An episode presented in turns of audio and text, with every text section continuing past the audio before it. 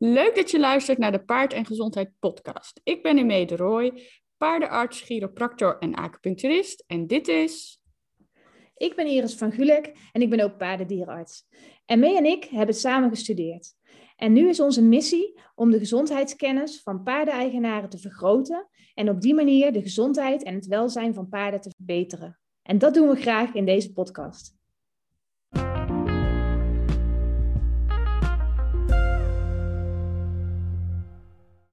Het is winter en het is echt heel slecht weer buiten. En in deze tijd van het jaar zie ik heel veel paarden die last hebben van hun buik. En paarden met mestwater, dunne mest. Uh, paarden die te veel gas in hun buik hebben. En dat komt omdat het rantsoen gewisseld is. Dus paarden zijn misschien gewend om de hele zomer op de wei te staan. En ondertussen staan ze ja, veel te veel op stal eigenlijk.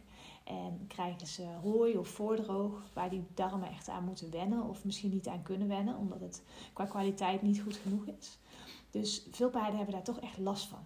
En ik krijg nu heel vaak de vraag van ja Iris, moet ik mijn paard nu prebiotica geven of moet ik een probiotica geven of wat moet ik er eigenlijk mee?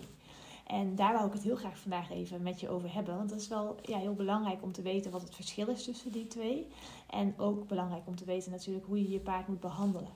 Ik ga het nu eh, alleen hebben over prebiotica en probiotica. Maar het is natuurlijk zo dat er heel veel gedaan kan en moet worden als je paard last heeft van problemen met de mest.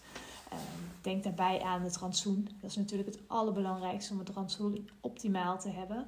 En daar kun je soms eh, echt grote dingen nog in veranderen die extra uh, je paard daarbij kunnen helpen. Denk ook daarbij aan zand. Zand kan ook echt uh, veel problemen geven. En er zijn ook nog heel veel andere dingen die, uh, die je kan doen. maar vandaag focussen we ons echt eventjes op pre- en probiotica. Um, ja, wat moet je nou kiezen? Hè? Dat is natuurlijk de vraag. In mijn um, webshop kun je probiotica vinden. Ik uh, verkoop mijn eigen merk probiotica. Daar zit een uh, levende gist in en ik ben daar echt heel tevreden over. Um, maar er is ook prebiotica. Dus wat moet je nou eigenlijk kiezen als uh, paardeneigenaar? Nou, wat is prebiotica nou precies? Um, prebiotica zijn eigenlijk specifieke voedingsstoffen die dienen als voedingsbron voor de gunstige bacteriën in de darmen van je paard. Um, en deze voedingsstoffen, dus die prebiotica, die bereiken dan onveranderd de dikke darm. En daar dienen ze dan als voedingsstoffen voor die gunstige bacteriën. Um, daar stimuleren ze dus de groei en de activiteit van die bacteriën. En die zorgen er dan weer voor dat de spijsvertering en de algehele darmgezondheid van je paard bevorderd wordt eigenlijk. Um, ze kunnen op die manier ervoor zorgen dat de darmflora evenwichtiger blijft. En ook daarmee een positieve invloed hebben op de gezondheid van je paard. Want je kunt je voorstellen, als je darmen niet helemaal optimaal zijn, heb je ook duidelijk een veel verminderde weerstand bijvoorbeeld. En kan je weer last krijgen van andere kwaaltjes. En die prebiotica die ondersteunen de verteerbaarheid van vezels um, en de gezondheid van de darmen daarmee. En zorgt er ook voor dat de darm beter de voedingsstoffen op kan nemen.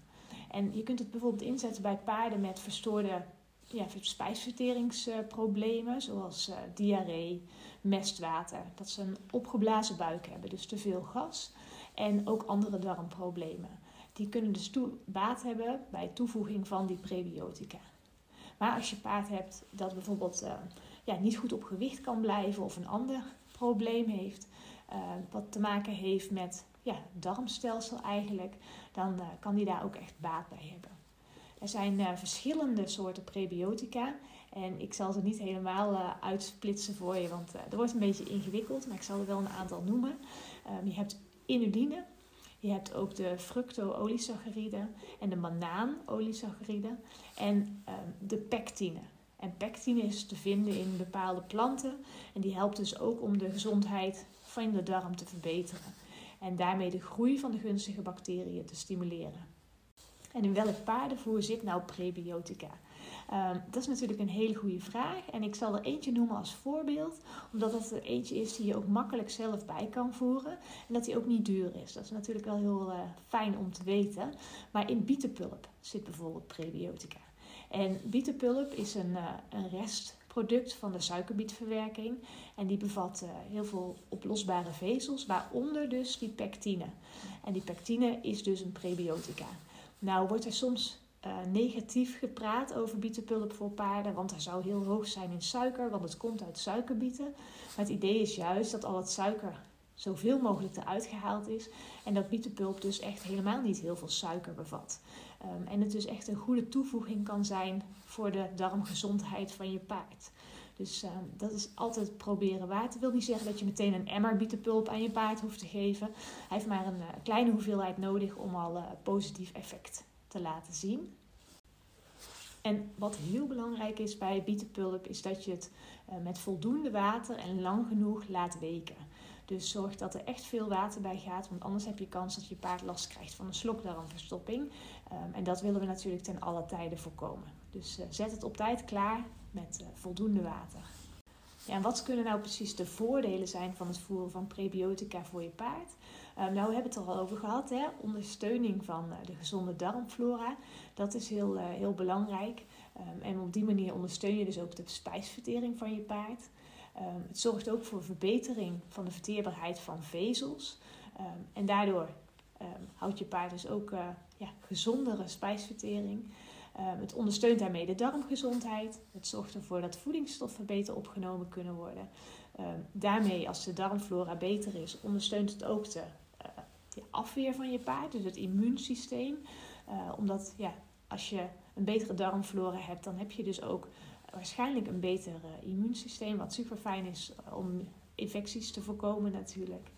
En als je paard last heeft van spijsverteringsproblemen, zoals diarree of een opgeblazen buik of mestwater, dan kan het daarmee dus ook uh, ja, ondersteunen. Dus dat is uh, super fijn.